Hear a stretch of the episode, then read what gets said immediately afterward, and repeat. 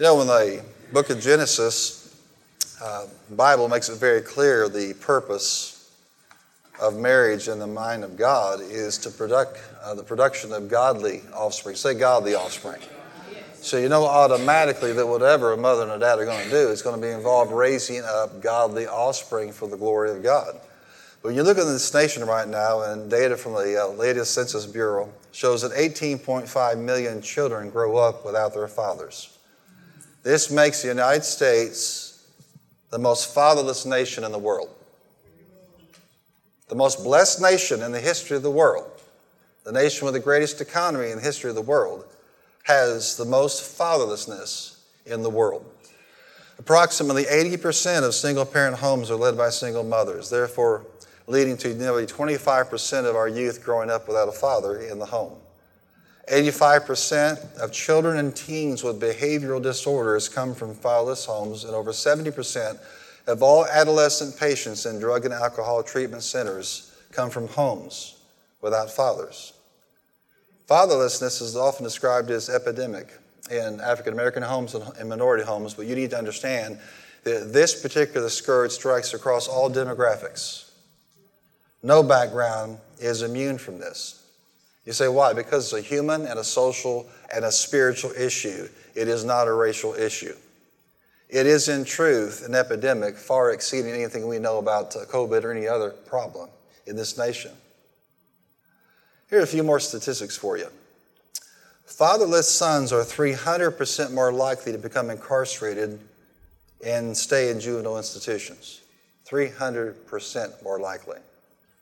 63% of teenagers who attempt suicide came from fatherless homes. 71% of children who don't finish high school come from fatherless homes. 90% of our homeless and runaway children are from fatherless homes. Among the 25 most cited school shootings since Columbine, 75% of the shooters were reared without fathers. Fatherless daughters who marry have a 92% higher divorce rate, and fatherless sons are 38% more likely to experience marital failure. Fatherless daughters are 53% more likely to marry as teenagers. Fatherless daughters are 111% more likely to have children as teenagers, and they're 164% more likely to have an out-of-wedlock birth. And listen to this statistic. 80% of all sitting in prison today grew up in fatherless homes. And we want to blame it on this and blame it on that. The reason that the nation is faced with this problem is a breakdown in the overall biblical worldview of how we are supposed to do things, and the biblical role of the parent, and today specifically the father. It turns out that God had it right the whole time. Yes. And the emphasis on everything from racism and wokeism and economics and politics, all of that is a smokescreen, because what people don't want to do is admit that God is right, because then they'd have to come under his authority, his morality, and his truth. It is a problem in worldview in this nation that is at the heart of the issue we're having right now across the country. Malachi 4:6 prophesied in the end times, he'll turn the hearts of the fathers to their children and the hearts of the children to their fathers, speaking of reconciliation. Why should we bring that up today? Because that should give us hope that God's not done yet. Amen. And just because this is the reality in this nation today, all it will take is a nationwide revival, and it will restore the right place in the home and the right influence in the home. You've heard this before, Proverbs 22:6. Start children off on the way they should go, and even when they are old, they'll not turn from it. That promise was held onto by my parents when for a few years my sister strayed, from not only honoring God, but honoring her parents. And I remember the pastor of our church, Epiphany Lutheran Church, Reverend Beatty, said this to them, You raised her in the Word, you raised her in the church, she'll be back. Those are powerful words. Yes. And so those of you who have done that deliberately, you hold on to those, the promise of God. But it's interesting because, both mom and dad were involved in holding the line and living the standard out. And it's important that you see both of them doing that. Scripture says in... We'll read Colossians 3:21. Fathers, do not exasperate your children so that they will not lose heart. Paul said the same thing in Ephesians chapter 6, verse 4. Fathers, do not exasperate your children. Instead, bring them up in the training and instruction of the Lord, or in the nurture and admonition of the Lord. This means to bring them up in a relationship with the Lord and by the instruction of the Lord. This means that we raise up our children in the presence of God and the Word of God, and that the father has a critical role to play to make sure that is done.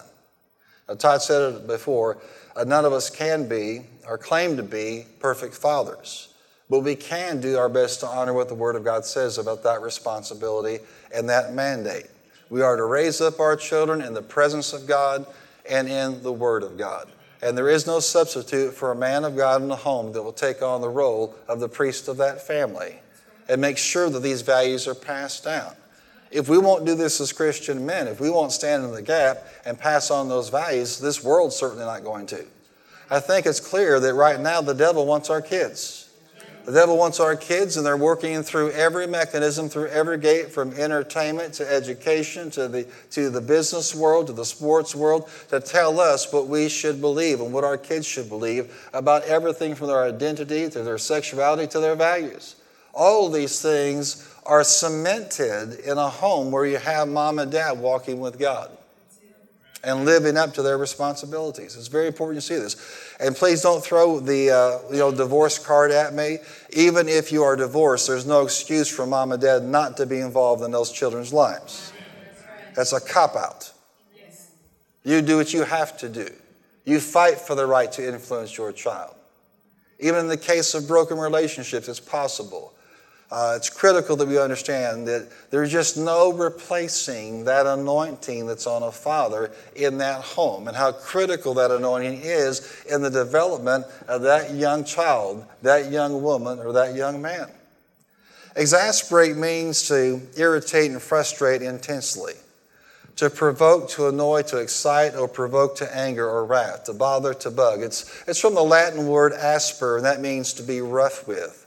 We're not called to be rough with our children. We're called to be nurturing. The opposite of exasperate is to aid, to assist, to calm, to comfort, to compose, to delight, to please, to make happy, to alleviate the distress and the pressures of life, to soothe, to gladden, and more important than anything else, to provide security for that child.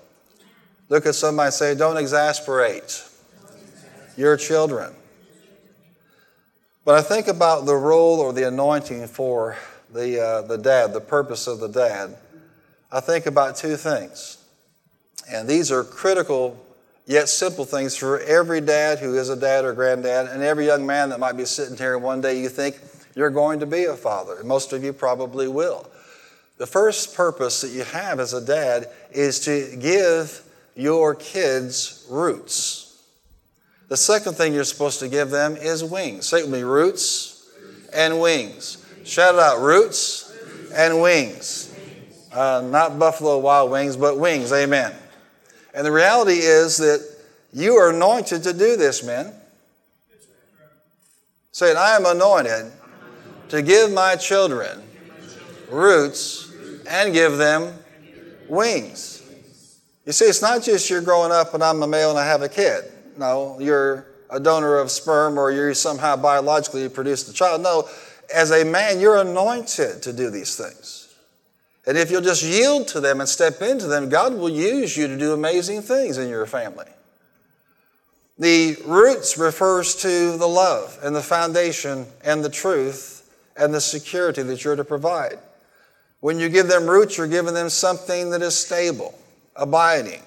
You're the best thing they have to understanding the unconditional love of God, that you're there no matter what. Your foundation is secure, and it's based on the truth of God's Word. You're presenting them and fashioning in them a worldview consistent with Scripture. It's alarming how diabolical the enemy is. It was just a little while ago that somebody who had a different sexual persuasion or orientation would say things like, we just want the same rights as everybody else. That's no longer the case. They want to influence as many people they can to live like that and accept that lifestyle. And I'll just tell you the way it is. If it's wrong for you to beat a child in a home, it's wrong for you to force a sex change on a child. That same child says, I want to grow to be a fireman or a doctor or a police officer or an astronaut. Well, how many of them actually do? But they're capable at 7 years old of making that kind of decision? That is child abuse at the highest order. And this society may not hold you accountable, but Almighty God is going to hold you accountable for completely destroying that child. And we haven't seen this long enough to see all the data, but the data that's coming out for kids that have been forced into this kind of a lifestyle, they're absolutely destroyed from the inside out. And someone who should have protected them did not. Because their agenda was not roots and wings. It was trying to project onto them what they think they should be or should accept. Can you see, church, how critical that we have a biblical worldview as our center? Things become simplified when we do. You're to give them, dads, roots, love, foundation, and the uncompromised truth. You're also to help them find wings, meaning purpose and passion and call, their destiny, helping them to excel through development, encouragement, and empowerment, to develop fully to their potential.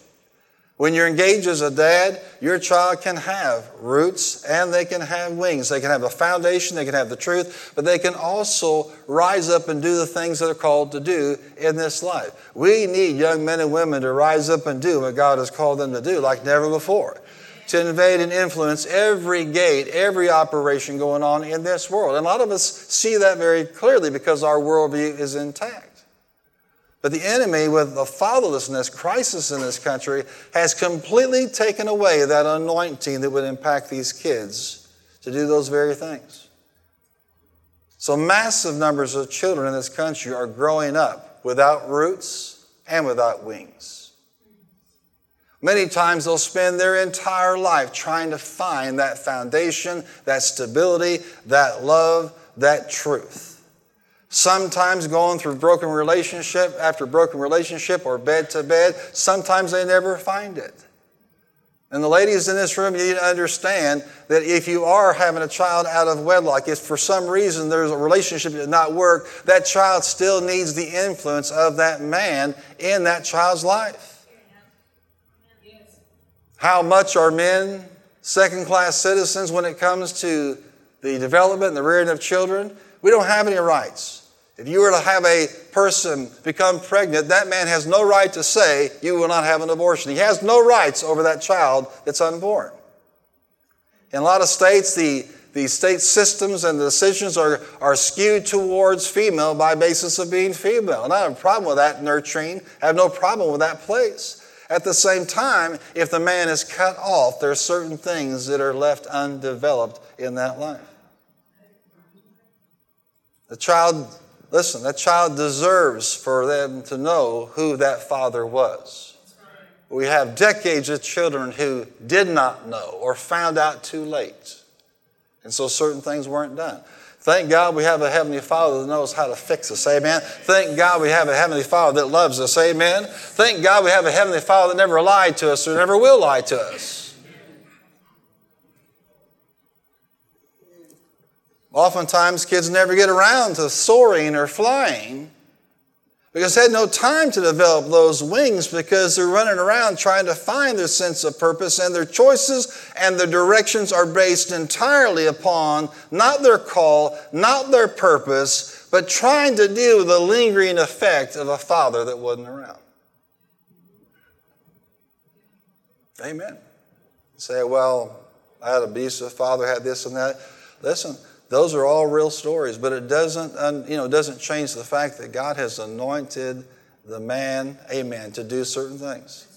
And when they're not done, the child does not grow up completely functional. If you don't believe that we need God's word and his power to transform this situation, we've never needed a revival in this nation more. Let me say it again. The most developed economic nation in the history of the world has the highest rate of no fathers in the home. You can see the strategy of the devil to destroy this nation is to destroy the home and the impact it has on a child's life. Now, here's the deal.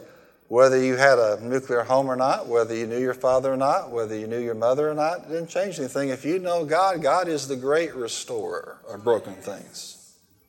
And if you allow him, he'll help you with that.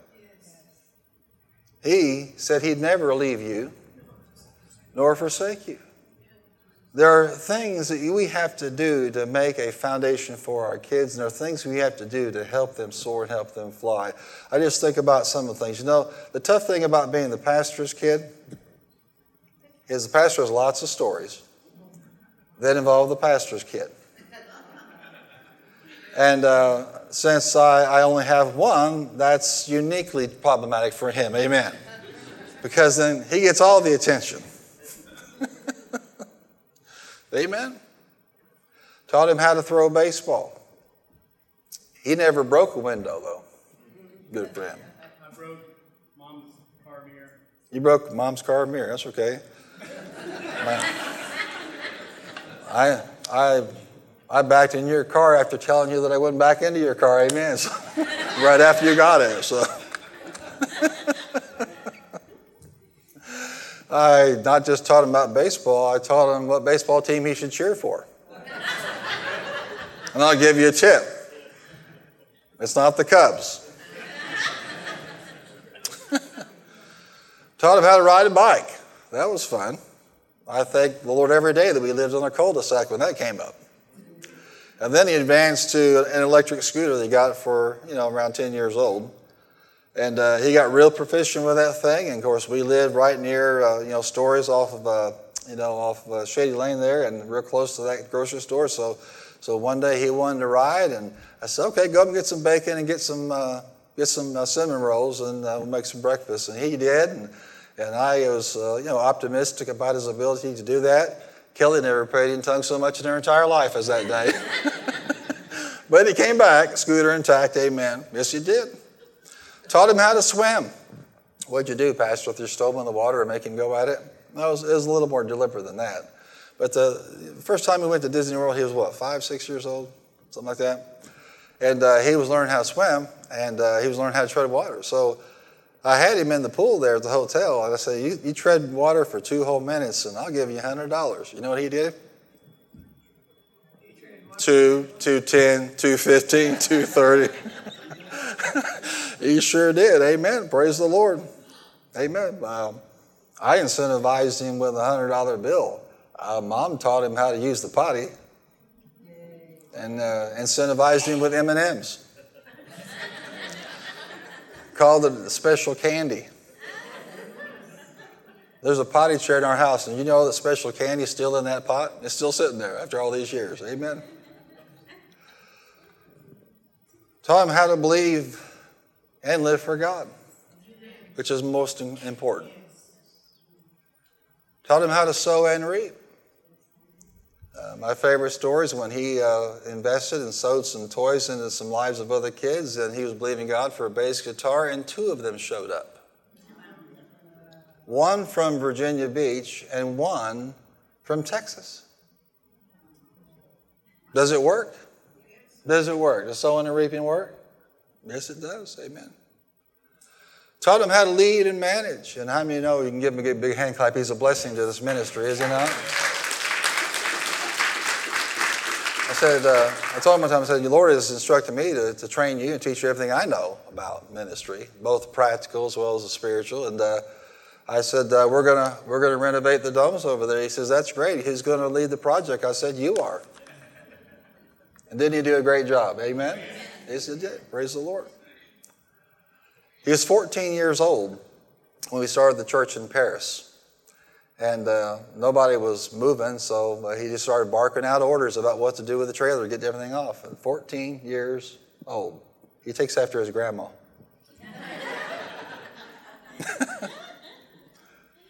Amen. Taught him how to preach and flow in the Holy Ghost. It's so important that we're word people and what? People of the Spirit. It's just some examples of things that we can do to give that foundation and to give that person the sense that they can do whatever God's called them to do. Discipline's involved as well. I'll give you one guess as to who the main disciplinarian became. Kelly tried to spank him a couple times. How do you know that when you spank a child and the child turns around laughing, it's probably not working?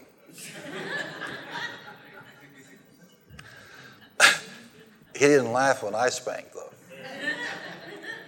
One time we're coming back from Paducah, we had a van at that time, and he was getting in the van, and he flipped the safety switch off the inside of the door.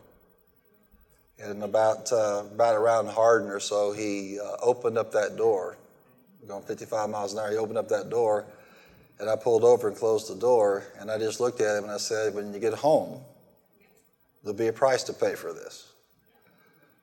And you know what he did? He stared at me through that rearview mirror the whole way home.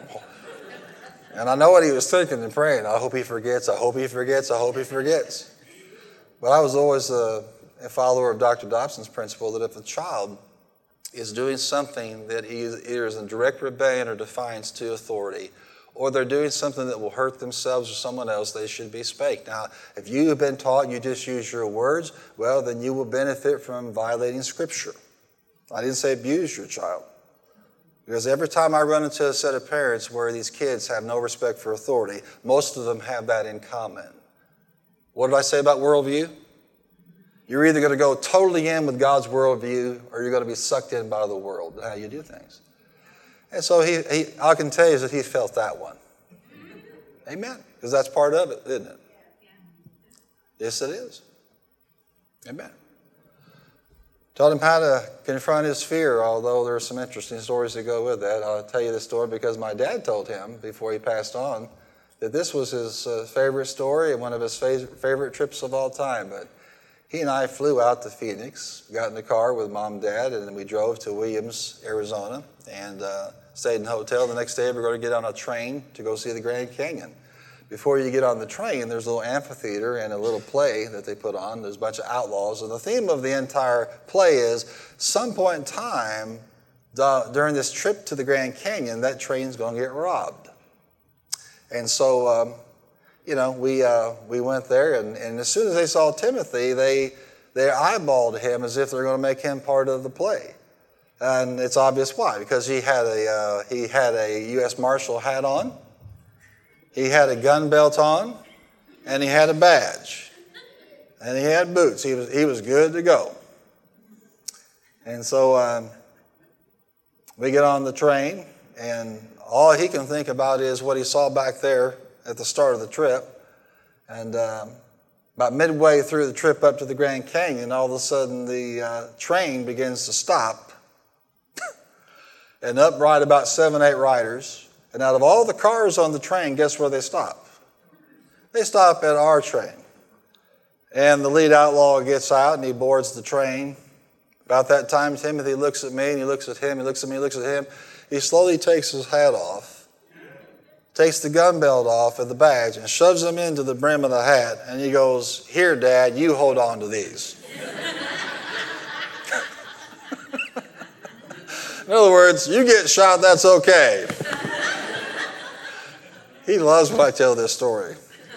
So the guy comes back, he's got chaps on, he's got a big, long outlaw coat, and he just kind of just flashes back like that. His coat and his gun is showing. He goes all the way back. Guess where he comes? He comes all the way back to us. He looks at Timothy and goes, "You some kind of a lawman." Dad's favorite story. Mine too. Amen. Praise the Lord. But I appreciate the fact that you wanted me to take a hit for you that day. That's what Dad should do. Praise the Lord. Amen. He's been taught that he can do all things through Christ who strengthens him. That anything is possible, but that has to be tempered with the reality that it's God's will that matters. There are a lot of parents that grow up and they say things like, "Well, kid, you can do anything you want." And a Christian parent should say, "You can do anything you want as long as it's God's will for your life." That's the caveat. When a parent says otherwise, they're not sowing the right seed into that child's life. What I have talked about many times, though, is how critical it is that your child learns how to hear from God and how that is modeled. He was at his senior year at Callaway, and the Believers' Convention that year was starting the week the school started. So he could either go to Believers' Convention or he could either go to his first week of senior year. Now, the average parent automatically would say, well, that's right, school is more important than anything. And that's where you're wrong. Nothing is more important than child's spiritual welfare and development. And I kept having this impression for weeks and weeks and weeks, even though that conflict was there of schedule, that he needed to be in that service. He needed to be that week at the youth camp. And so I thought, yep, we're just going to pull you out and you'll just make up the work. It won't be a big deal as far as getting it done because, you know, you're sharp, you can handle it. And took him to this on basically a religious trip. And Monday goes by, Tuesday goes by, Wednesday goes by, and Thursday goes by. And I noticed that Thursday the kids are being held a little bit later while the adult service is over in Tarrant County Convention Center, Fort Worth Convention Center. The kids are in the new part of the convention center. And he comes out telling me this story, and you can just see it for yourself, pulling him out because the Holy Ghost wanted him. God had a divine appointment for him in Fort Worth that was critical to his call. So you can see this for yourself. Thanks, guys.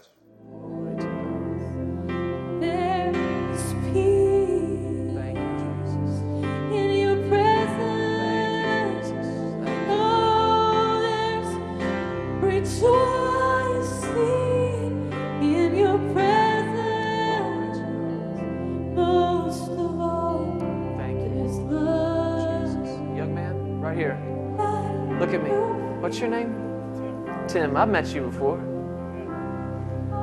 This is what the Lord's saying to me about you, Tim. There's a call on your life, and you're called to ministry. You're called to open your mouth and let it be filled with God's words. When the rest of the world is so entertained and distracted by their own words, your mouth will be filled with His words. The words that you find in His book and the words that He speaks in your spirit. And when you open your mouth, lives will be changed. When you open your mouth, bodies will be healed. When you open your mouth, eyes will come open. When you open your mouth, ears will come open. And people will say, I've never seen that before. I've never heard that before. Where'd you get that? They'll say, where'd that come from? I've never heard anything like that. And you'll say, this is inspiration of the Holy Ghost. This is the God I love. This is the God I serve. This is the God who called me. And men will see your good works, like Jesus said, and they'll glorify your Father in heaven. But it's going to take a whole new level of yielding. And I have a sense that the Lord is absolutely so pleased with what's been in your heart for Him. You've just put a smile on His face, man, with your willingness. You put a smile on His face with the attitude that you brought into this meeting. What I'm asking you to do is in your own time say, Holy Ghost, help me to yield even more.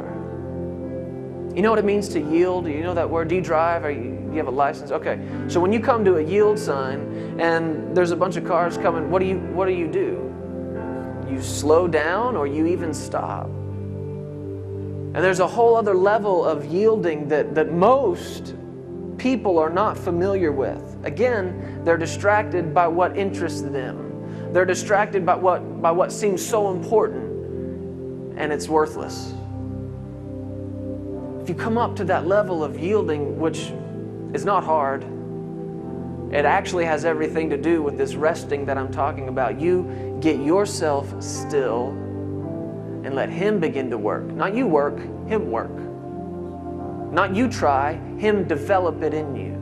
And you come still in His presence and you say, Lord, I won't make a move until I see you do it. You remember Jesus said that? I don't do anything unless I see the Father do it. You remember that? You need to study that verse because He didn't say that.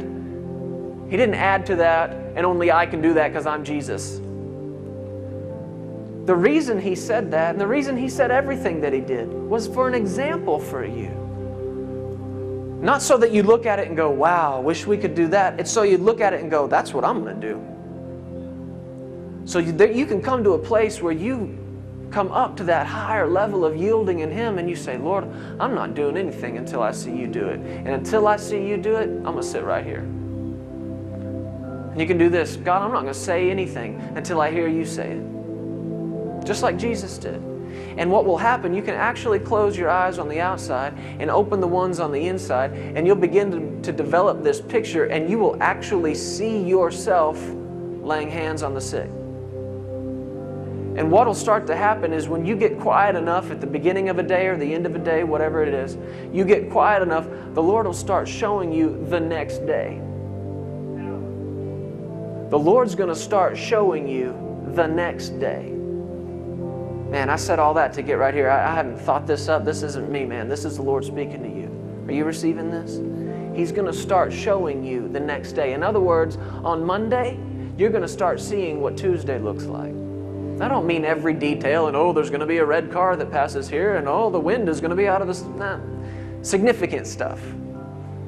There'll come a time where on a Monday you'll see yourself in your bank or in the place you work, and you'll see somebody come to you and they'll have a sickness, or they'll have something in their body that's not right, and you'll see yourself pray for them, you'll see yourself lay hands on them, and you'll see them healed. And when you see that, say, okay, Lord, I see you telling me to do that. I'll be watching. Everybody say that. Say, I'll be watching. I'll be watching. I'll be listening. I'll be listening. Does that bear witness in your heart? Does that sound like something you've thought along those lines before? Well, man, just take that and chew on it. You ever stuck a piece of steak in your mouth that you just had to chew and chew and chew and chew, and that sucker just would not go down? Just chew on that. Just chew on it and let it develop on the inside. Thank you, Lord. Thank you, Lord. Just worship the Lord. Just worship the Lord. Thank you, Father. Thank you, Father. Go ahead. And the point is just very, very simple, that oftentimes as parents, we've got 1,000 different things that seem to be important. But I can tell you, there's nothing that went on at Callaway County High School that week. There was more, life-changing than what he received. And that's Brother Copeland's grandson, Jeremy Pearson's in full-time ministry. All the years I've been associated with and appreciative of those ministries, I've never seen someone take so much time to speak into somebody's life. It was pivotal. And so when you hear me say things like this, parents, you think it's more important for your kid to be in that sport, that activity, rather than being spiritual meetings and youth camp and kids camp. You're making an astronomical mistake with your children. You need to take advantage of every opportunity to expose them to situations just like this, because one word from God can change their life forever. Amen? As a parent, you have a great position of responsibility. Dads, you have a great responsibility to give them roots and wings, and ultimately that authority carries through every aspect of their life, including education. To stay involved, to be, that influence and be their defender and help them in their support. I remember when he was just a little guy about, isn't this fun to be the pastor's kid today? Praise the Lord. About first grade, everybody say first grade. First grade in August, I got a contact from a teacher saying that we think that he should be held back at the end of the year. And I'm saying to myself, it's August. How can you make an assessment about a child's performance in August? And it wasn't just one. There were 7 kids, 7 all boys in that one class. And I said, well, this is what your professional opinion is? Yes. I said, well, we don't agree with that opinion. Well, you're the parent. You can do what you want. I said, I'm glad you realized that. Because a lot of people around the country have forgotten that the kids are our responsibility, not the state's responsibility. Amen. They're our charge, not the state's charge. Yes. And so then I get a call from the principal. And the principal has a PhD in secondary education administration, running schools. And in her case, to be honest with you, the PhD stands for piled higher and deeper. And she said, well, this is what we think you should do. And I said, let me get this straight. First of all, it's August, September. This is your decision. I said, is a 1950s remedy the only thing you can come up with? And she said, well, isn't it true that you just don't want to see him come back because of the pride of you and your wife? And then the dorification process set in. Doris began to rise up on the inside of me. And I said, is it possible that you're holding 7 boys from one class back to pad your CAT scores? She did not clap. She did not clap. She said, well, you can do what you want. He can either be at the bottom of his class or the top of the next class. And I said, I don't really care as long as he does his best. And then this prophecy came out of my mouth. I said, but he will be in his class and he will be at the top of his class. That's the last conversation I had with her. We take him to get his eyes checked to find out he has the optic nerve as a first grader the size of an adult. And this caused the inability to even see like the chalkboard from the first seat. So in opening up a book, you can't really see even the words without corrective lenses. The Lord revealed that. And then as a dad, worked with him daily, several times a week, with his phonics and with recognition of words and letters. And we just held on to what we believed the Lord would say over his life and watched him. Once that piece of pivotal information came, look at somebody say, you parents need to be involved. Come on, say it. Daddies need to be involved. He just continued to excel. So that same year, 2011, his graduation, he was one of the valedictorians at Calvary County High School in his class. What God prophetically said came to pass. Amen. Come on, say it with me. Say it, roots. And wings. There's an anointing on dads to do that. Yes. My mom, being mom, said you should send that lady an invitation to his graduation. I'm just letting you know that where the world has minimized and scoffed and ridiculed the role of fathers in this nation, you are more necessary and critical than ever before. Can you receive that today? Come on, give him a big hand clap and thank him for it.